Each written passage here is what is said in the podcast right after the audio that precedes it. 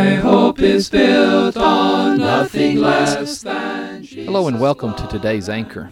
In Revelation chapter 3, verses 14 and following, our Lord gives a severe admonition to the church of the Laodiceans.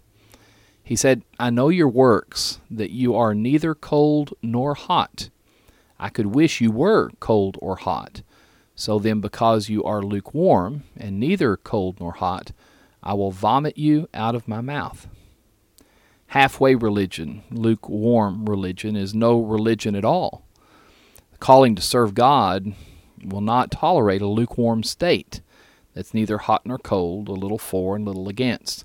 It's not going to do any good if you bow your knees in prayer to God if those knees are mocking knees, or if you proclaim praise to God when the proclamation comes from a, a half hearted heart.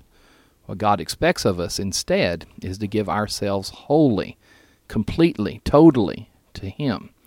And that can be one of the most sustaining experiences in all of the world. If you give your heart to God, God will enlarge it and God will sustain you. There's a quote from Augustine way back in 354 to 430 is when he lived, and he said, Thou hast made us for thyself, O Lord, and our heart is restless until it rests in thee. Remember the wise man of Ecclesiastes 12 after trying everything there was to try in life. He said, The conclusion of the whole matter fear God and keep his commandments for this is man's all. This podcast is brought to you each weekday by the West Side Church of Christ in Fort Worth, Texas. Our website, soundteaching.org. That's soundteaching.org.